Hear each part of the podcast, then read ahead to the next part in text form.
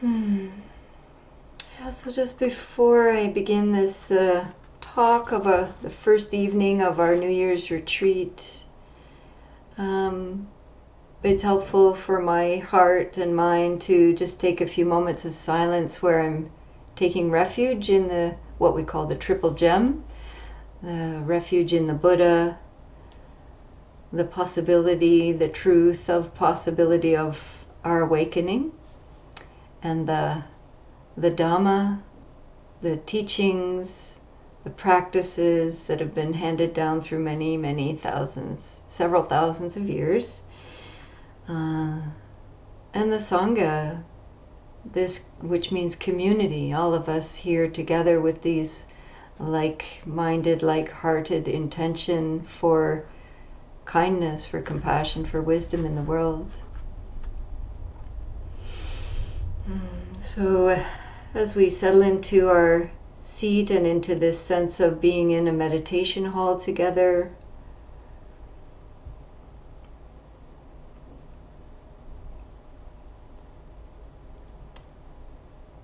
seeing what intentions support you to be here. Where, what do you take refuge in? Perhaps it's the triple gem, perhaps something else.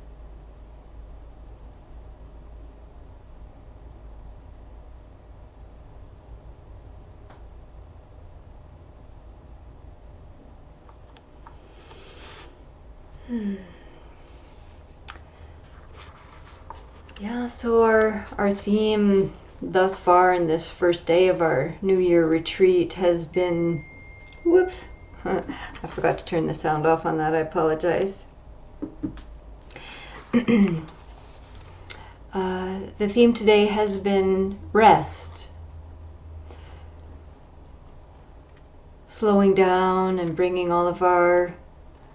Hmm, beginning to bring all of our energy and attention soothing our bodies and minds and hearts to calm down, slow down, land here in a little bit more of a significant way, perhaps. And I know my body is feeling the effects of that already, and I hope it is for you to some extent. Uh, so you might take a moment here to reflect on what your what your typical day looks like for you. Um, you can visualize this, contemplate it, reflect upon kind of the activities of your average day. How busy are you, basically? Um, and conversely, how much rest is there? How much calm, stillness, attention.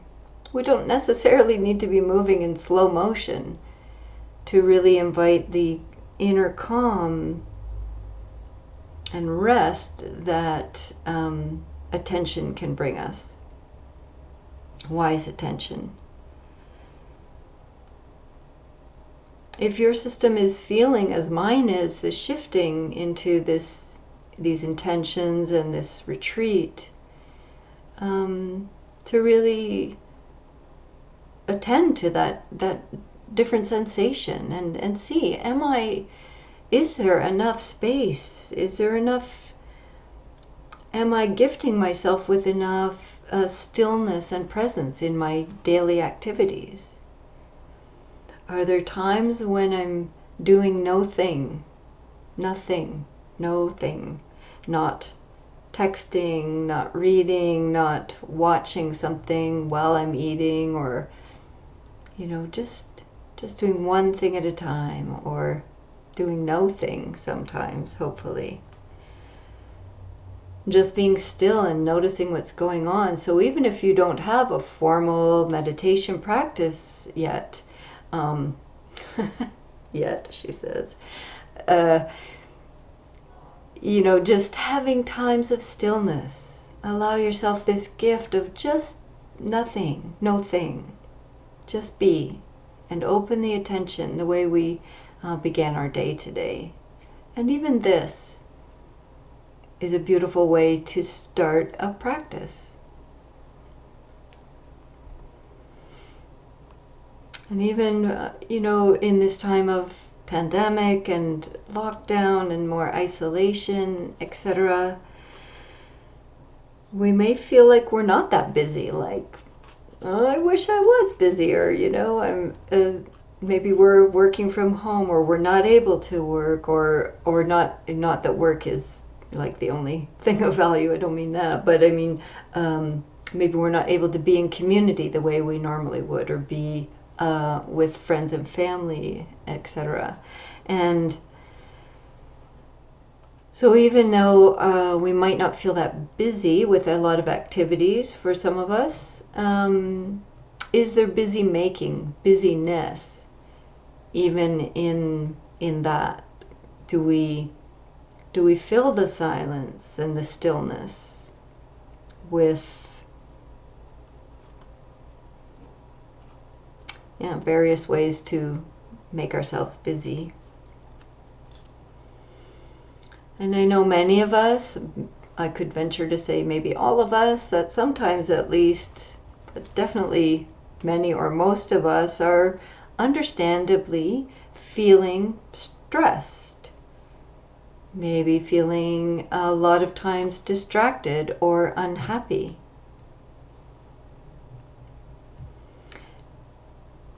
And the Buddha awoke to this experience as well, this truth, the truth of this, that it's part of this human experience that we experience stress and dis- dissatisfaction. Things not being satisfactory, not being how we want them to be. Try as we might, we can't get rid of all the unpleasantness that is arising and moving through our lives. And also, we can't hold on to and keep all that is what we want to keep, all that is pleasant and enjoyable and um, you know when we when things do go well they're also impermanent.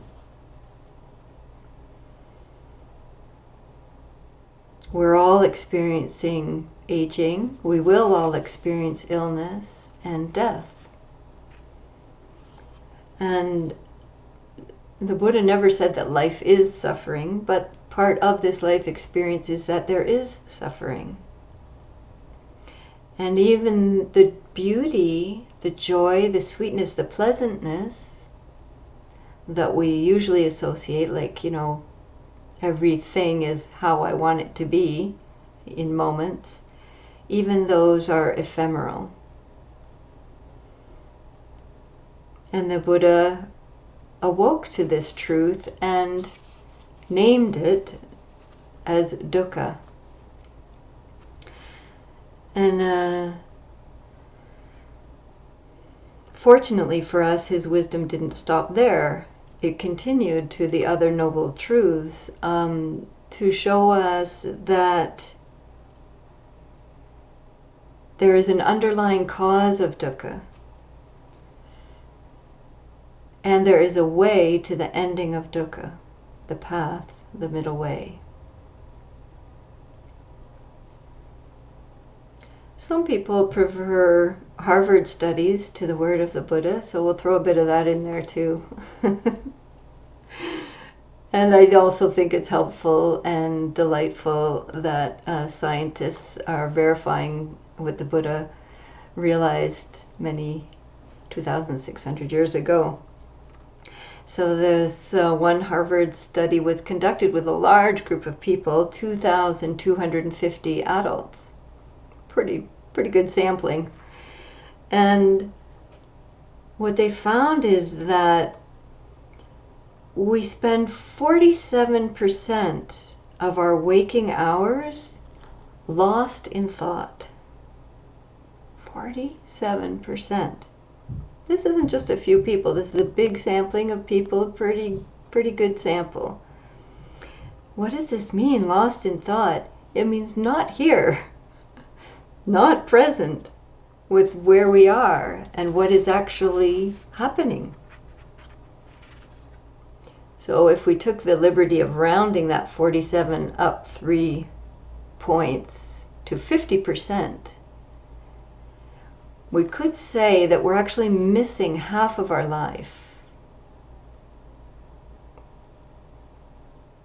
If we're lost in thought, it means we're not present with where we are right now.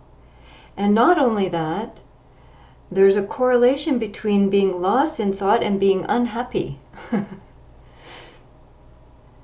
so 50% of the time, maybe we're not here and maybe we're also not happy.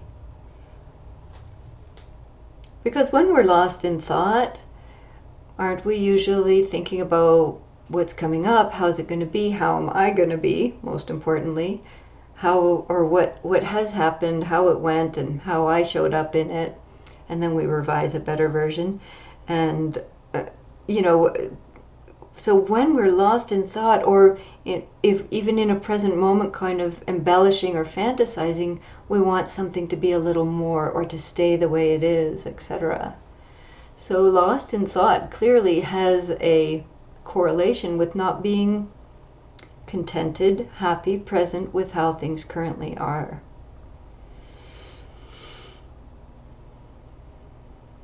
And and we think that our unhappiness comes from the activities that we're engaging in or what's happening around us. But what they actually found in the study that was that the unhappiness mostly had to do with how much the mind is wandering and so luckily this is conditioned and then can be reconditioned. We can rewire this state of near continuous distraction half of our day, half of our lives, um, with our practices of cultivating calm, embodiment, resting presence, attention, and illuminating insight, awakening.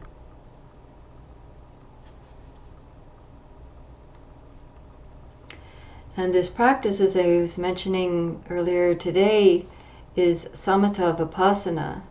And this, this um, samatha is the calm tranquility.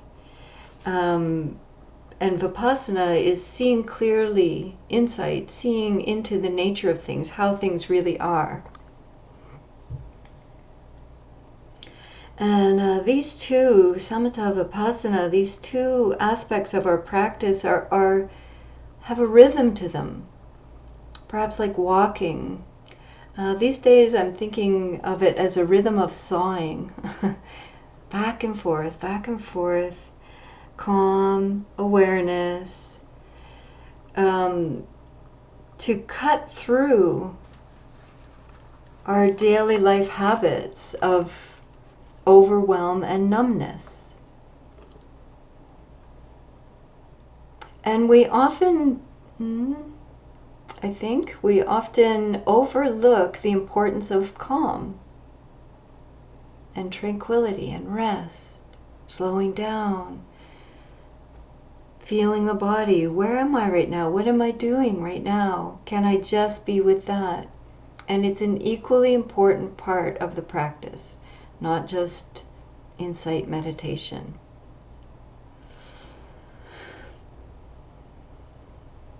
And um, yeah, so cultivating this ability to be the eye of the storm, to be the calm in the center of this ongoing whirlwind of life. Because maybe you've tr- been trying most of us have, I certainly have, tried to control the external circumstances, try to control the hurricanes of all of this um, this life, and it's beyond my capacity. Certainly, I suspect for you as well. Um, and so, what can we do? We cultivate being the eye of the storm. For some reason, at this time of year, I often recall a very old Disney movie, an animated Disney movie. I think my brother and I like maybe it used to run on TV over Christmas holidays or something. That's why it came to mind. And when I looked it up, it actually was made in 1940. I'm not quite that old yet, but it, it is an old movie. They did remake it in 2000, I think. But it's uh, completely animated, and it was called Fantasia. Maybe some of you remember it. I don't know. Do we have any elders in the crowd? Yay! um, yeah, and in that, um, it was quite remarkable in its time for the animation uh, because the whole thing was without words. It was just these huge symphony orchestrations that could, and the animations that conveyed the story and the emotions. That's how I remember it, anyways. Uh, well, there's one story in particular called The Sorcerer's Apprentice. Some of you may remember this, but I'll describe some parts of it that I think are relevant for this theme we're discussing tonight. Um, the apprentice is working very, very hard, hauling buckets of water up these long flights of stairs to fill a, a cistern, like a big cement tub and over and over, all the way back down the stairs to where he's getting the water from, two buckets at a time, all the way up these stairs, dump them into the thing, back down, all day. And from what's conveyed in the animation and the music, you get the sense that he's very bored, very frustrated, getting cranky about it, resentful that he has to keep doing this chore. It doesn't seem to be getting anywhere. He's not filling this huge cistern full of water as quickly as he would like to be. And then at some point, the sorcerer, the magician, it's called the sorcerer's apprentice, so we'll call him the sorcerer, he goes off to rest. And the apprentice slips over and puts on the sorcerer's magic hat. And he, he's he's looking for an easy way out of the intensity and the drudgery of his life. How can he make his life more comfortable and pleasant? He's looking for the quick fix. You know, and, and how does this resonate for us, for you, for me, in in our lives? What ways are we looking to escape, um, to make our lives easier, more comfortable, trying to get rid of the parts we don't like, to um, and to keep what we do like? What magic potions are we hoping will finally make our lives as pleasant as we'd like them to be? I remember another aging reference here. I remember when they said that smartphones would make our lives easier. Do you remember that? And even email. I even remember when email started. It's like, oh, what is this thing? It's going to make everything so much faster and easier way to communicate. No, I don't think so. It didn't work that way for most of us. We're actually doing much, much more like all the time, filling every space of our day, every opening with this dopamine ping of a, a game or a like or the vicarious drama of someone else's video life. You know, so what are these ways we're looking to put on the sorcerer's hat and find the quick way out? So once he has this magic hat on, he he he gets the broom to carry the buckets for him. Get someone else to do this drudgery. And he's so happy at first. He goes off to rest. The apprentice says, All right, I got the broom to do it. I'm going to rest. And then, meanwhile, the broom keeps working and starts going faster and faster and faster and soon fills up this huge cistern and it starts to overflow and overflow and overflow and overflow. And, and eventually it starts flooding everywhere and the apprentice wakes up suddenly. And maybe we can relate to this stage of the story as well. Are we suddenly waking up? Trying to stop everything, trying to slow it down, the crazy momentum and even the delusion of our lives, it seems to have taken on a power of its own. What we are using to help us is maybe taking over and just spinning out of control. Well, the story goes from bad to worse, and um, the more he tries to control the situation, um, it just gets worse and worse eventually the sorcerer awakens and he cleans up all the mess and all, uh, all that's all that's happened and the flooding and etc.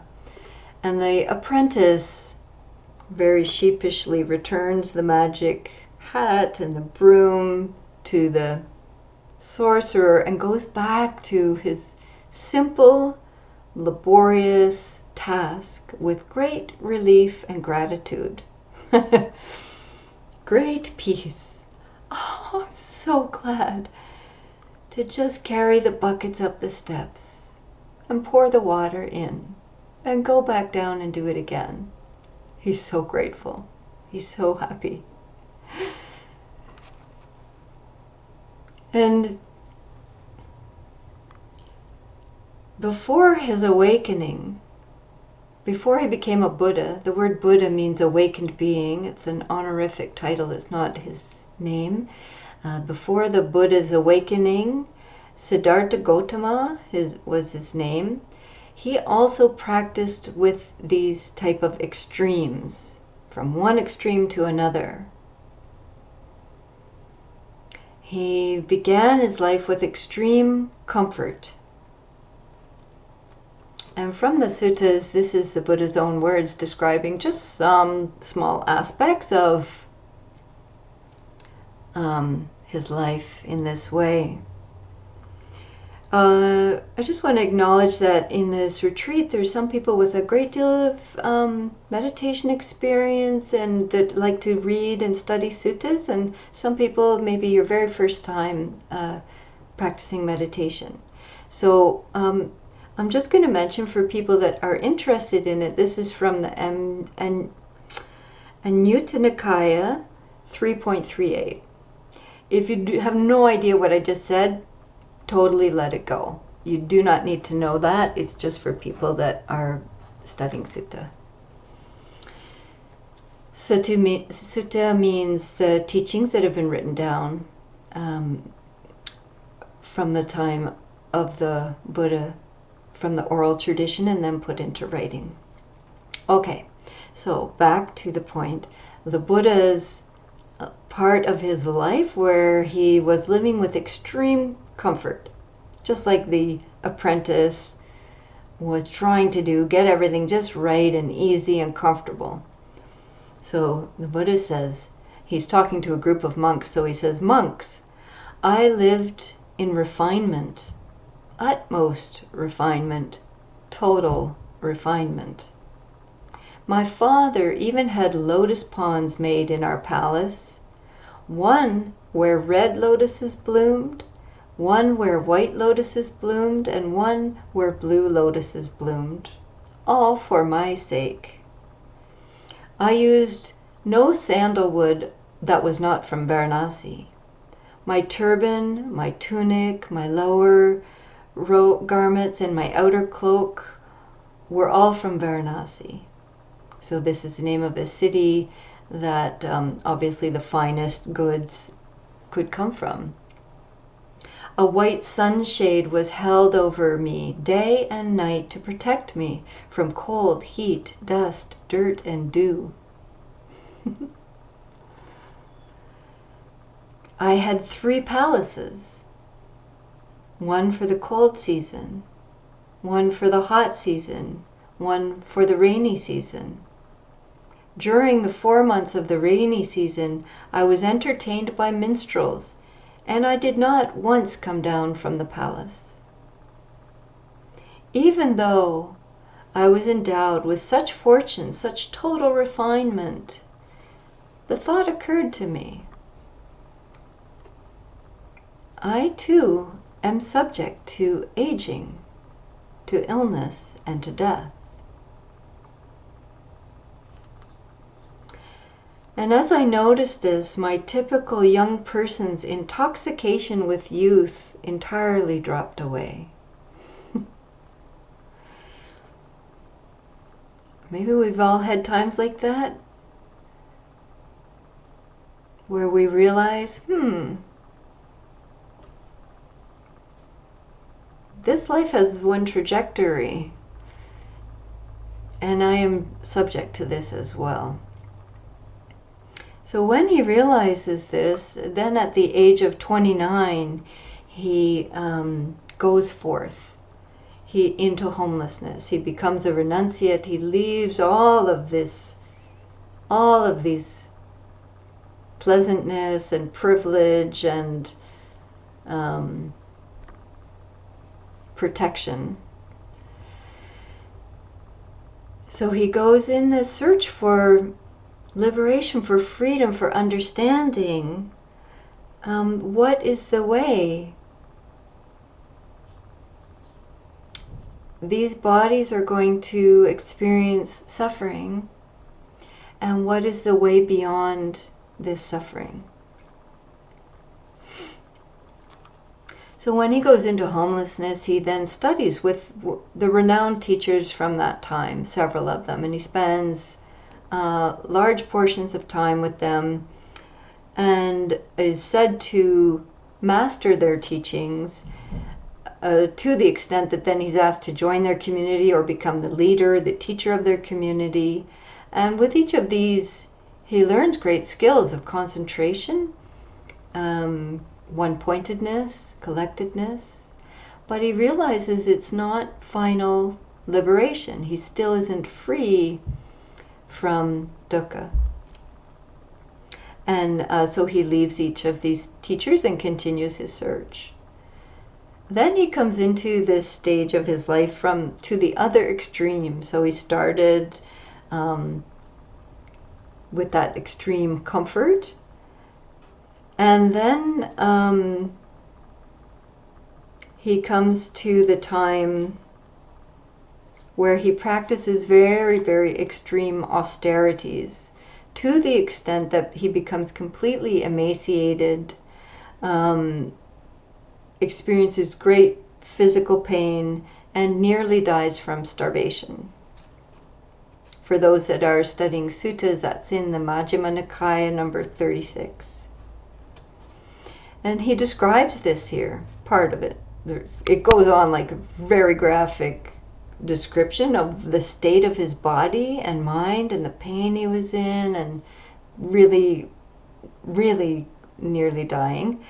Um, but here he describes just a little piece of it. Um, mm, no, actually, I'm, I'm not even to. It's quite gruesome. it's quite gruesome. So, but he, this is what he says about that time.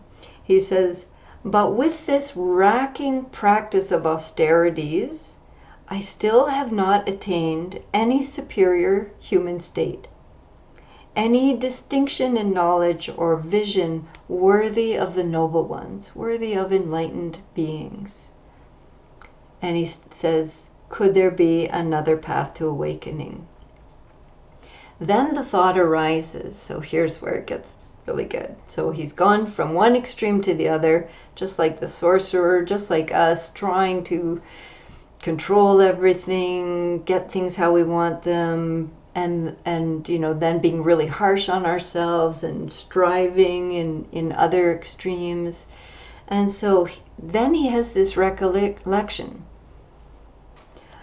This is again the words of the Buddha. I recall once when my father, the Sakyan, that's the name of um, the the tribe or village or community, the Sakyan clan, clan is more accurate.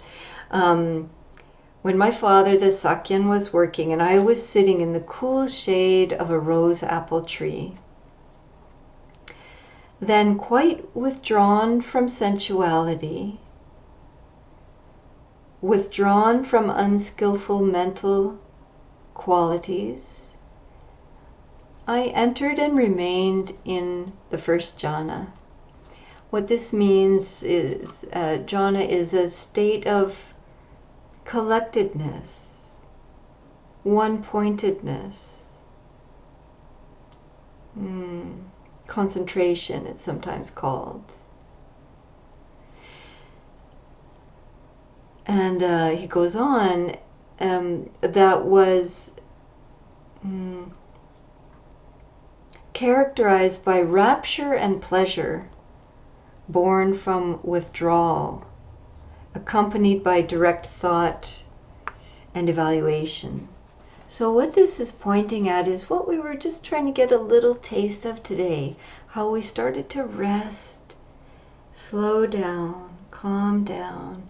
Tomorrow, we're going to turn a little bit more towards joy quality and to see the subtle ease and pleasantness to directly experience the heart, body, mind calming down, collecting, gathering, and the pleasure that is there. He calls it the pleasure born from withdrawal, not the pleasure from getting this and getting that, or getting rid of this and getting rid of that, or them. the pleasure born from withdrawal. Also, withdrawn from unskillful mental qualities of greed, hatred, and delusion.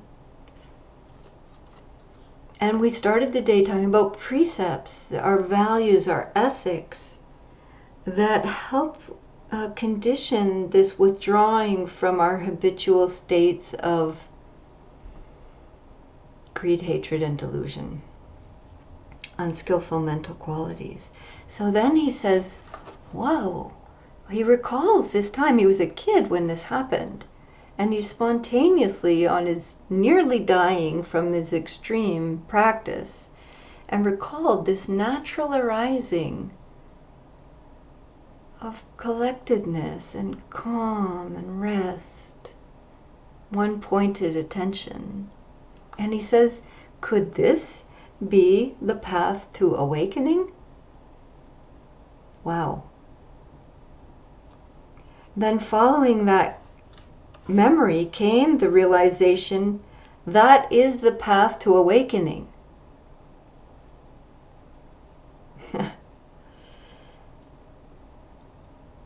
yeah. I thought, so why am, he goes on to say, I thought, so why am I afraid of that pleasure that has nothing to do with sensuality, nothing to do with unskillful mental qualities? I thought, I am no longer afraid of that pleasure that has nothing to do with sensuality, nothing to do with unskillful mental qualities.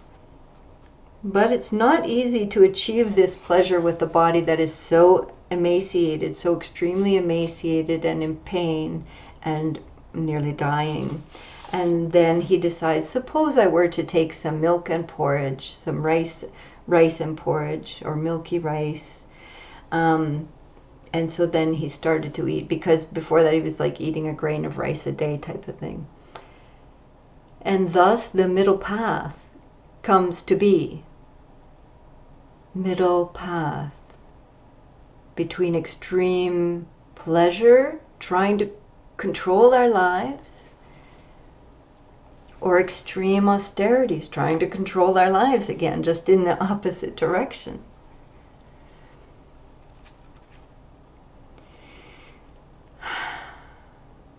You know, I know you have all experienced some times of ease. To remember times of natural ease and peace, just being? Maybe it was short. Maybe it was in nature often. And allow yourself to see the importance of recalling it Reflect on it, bring it to mind. Ah, remember that. Can I remember? How long has it been? What? We're just at peace, collected, resting. not wanting anything else.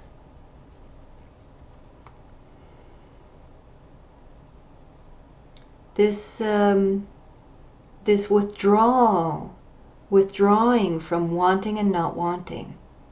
To remember it?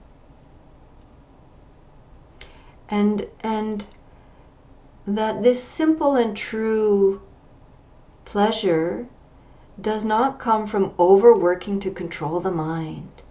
Oh, pay attention. Oh, you're no good at this. Oh, my mind's so restless. I should just pay attention to the breath and just stay on the breath. You know, we're just like beating ourselves up into peace. Hmm. Rather, resting back and down and opening to how it is.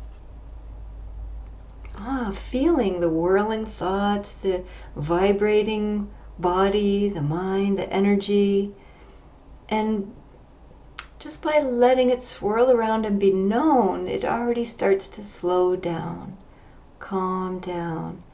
And then we can direct our attention to what's skillful. Uh, a well known Dharma teacher, Steve Hagen, I have several of his books right here. Um, he's um, the founder and the head teacher of the Dharma Field Zen Center in Minneapolis. And he's, he said, you know, our basic problem might not be just that we're too busy and distracted, you know, like the Harvard studies kind of is pointing to, but more deeply looking to see rather it's our preoccupation with pleasing and protecting ourselves. This is what wandering mind is about like getting, wanting, not wanting, I should be, and why wasn't it like this, and how can I get it to be like this? This, is our preoccupation with pleasing and protecting ourselves. trying to get everything just right. And how much of our busyness and our fullness is, is about that? I don't know.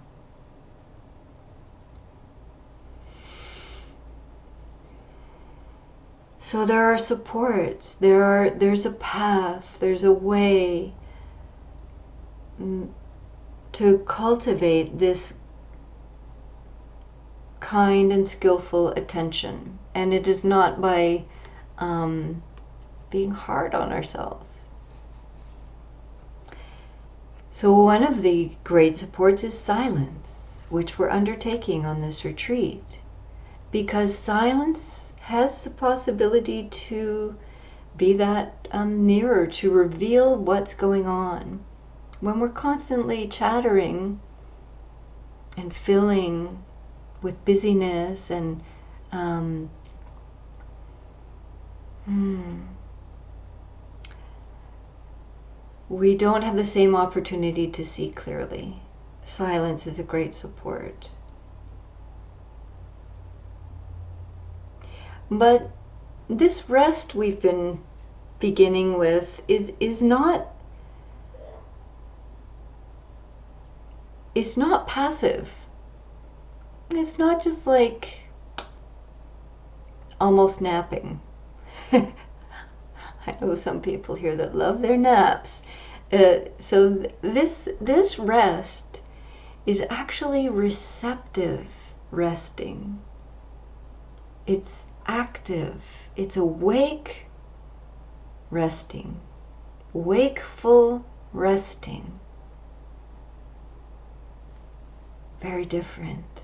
Wakeful resting receptive and active, moment by moment, calm presence, moment by moment, seeing, oh, this is arising, passing. Like when we were walking today, our walking meditation, moment by moment, feeling everything flowing through, arising and passing. In our sitting meditation, resting with the body in the present moment, and seeing the thoughts and emotions that flow through of their own bidding and if we let them be, they continue to flow through. So, this uh, resting is receptive and active. Thich Nhat Hanh says it this way. So good. I'll pop this one into our resource doc as well. He says, I have the impression that many of us are afraid of silence. We're always taking in something text, music, radio, television, or thoughts to occupy the space. If quiet and space are so important for our happiness, why don't we make more room for them in our lives? Maybe I'll say that again from Thich Nhat Hanh. I have the impression that many of us are afraid of silence. We're always taking in something text, music, radio, television, or thoughts to occupy the space. If quiet and space are so important for our happiness, why don't we make more room for them in our lives? Another great support, along with silence, to this entry into the middle path is mindfulness of body, which we've been practicing today in our sitting and in our walking, and hopefully in our eating. Mindfulness of body lets us know where we are, here, now. Know the body as the body to rest with the body in this present moment, here now, here now. And it can be helpful to notice the opposite, also to notice what unrestful feels like. This is really helpful to notice, you know. Um, I've been describing our practice kind of like an hourglass, how our attention is wide at first and then we can bring it in and gather and then f- continue with that gathered attention and gently open the attention again. And in that first beginning of your practice or when you pause throughout your day, just to notice what does unrestfulness feel like? Get familiar with the sensations of it. And then this can help us to know the opposite rest when it comes. So that we can then intentionally know when we need to cultivate inner quietude. The mind is so ridiculously fast, just wildly fast. It's quite amazing how much is happening that we don't even know is happening in this in this this system of of mind and mindfulness of the body is the first foundation of mindfulness helps us to slow that down helps us to slow down. Oh it's like this now. Walking eating breathing hauling buckets of water. It's like this now. Speaking of mindfulness of body, another beautiful Dharma teacher, Catherine McGee, she teaches a lot at uh, IMS and uh, I think at Gaia House as well. Um, I, I, should say Insight Meditation Society rather than IMS. And um, I can't think of the other place that she mostly teaches at. Uh, but anyways, Catherine McGee, she has uh, told and shared of a meeting that she had with her teacher, and uh, she told him, "I don't think I can do this anymore. I just cannot bear all that my body and mind are coming up with any longer." And her teacher said to her, "Well, you know." This practice is seven to nine times more difficult without a body. she was like, I just can't take this. It's so painful. I'm so restless. The body I just can't do this sitting anymore and this walking and this practice. And the teacher was saying, you know, can you imagine trying to do this practice to to slow down and to wake up? Can you imagine doing it with just your mind? Oh, that's a terrible thought. With this whirling, spinning, ranting, raving, judging, sleepy, daydreaming mind, so much harder to calm down and to wake up if we just had our mind. But we don't. The first foundation of mindfulness is the body. So developing trust and reliance with this, this ally in our practice, our body. To whatever extent we can, slowly, gradually, gently, even if it's just being with receiving hearing or feeling the hands, feeling the feet stepping. Last uh, little bit here. Um, this is another incredibly moving piece from Richard Wagamese. I was uh, referring to him this morning. We were talking about silence, a great Canadian author and wisdom keeper. This is so beautiful. I will also put this quote in your resource doc. Let's close with these words. Richard Wagamese, I realize that where I want to go most is nowhere. Not that I don't want to travel because I do. What I mean is, in the depths of my morning meditation, when I let go of the world and travel inward, I don't have to leave my couch to be filled, given purpose, to get a glimpse of joy. In that immaculate stillness, I touch the source and am rejuvenated. My soul is tanned. The surf of my spirit unfolds on the coast of my being. I walk my inner geography and I am healed.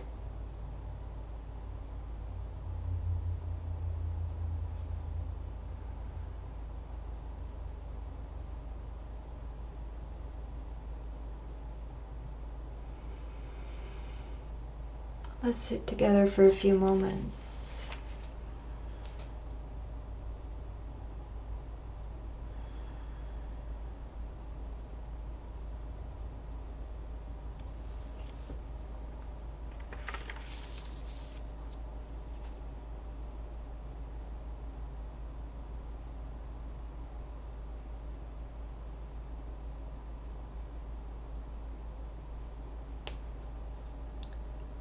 May our, may our hearts and bodies and minds.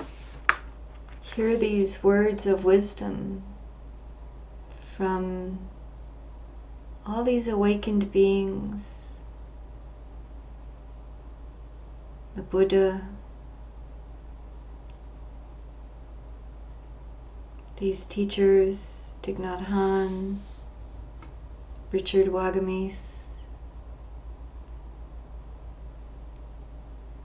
reminding us to stop fighting.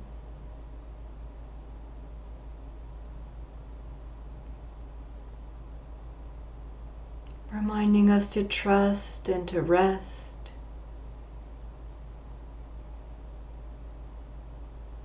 And to step ever so gently onto the middle path.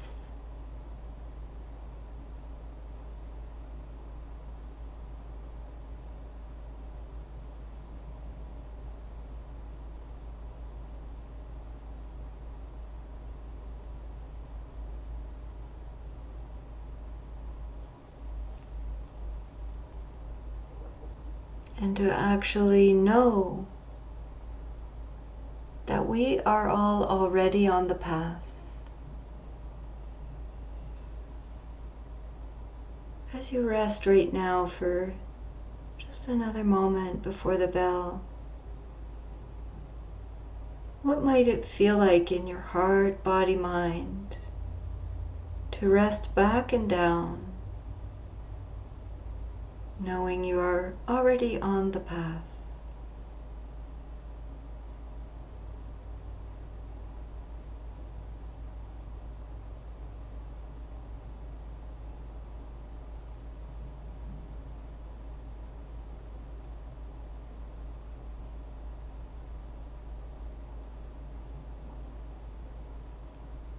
May all beings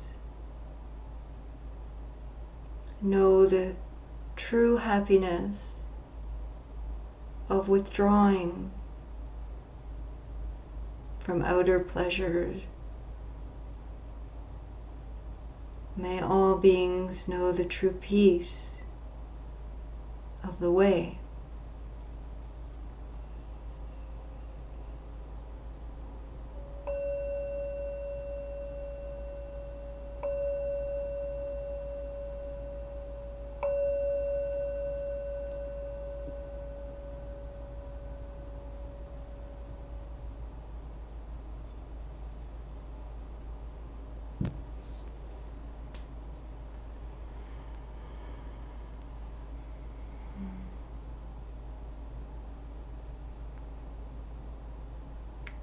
Thank you for your kind attention.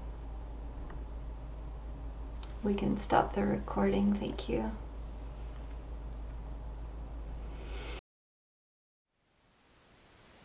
Thank you for listening. To learn how you can support the teachers and Dharma Seed, please visit dharmaseed.org slash donate.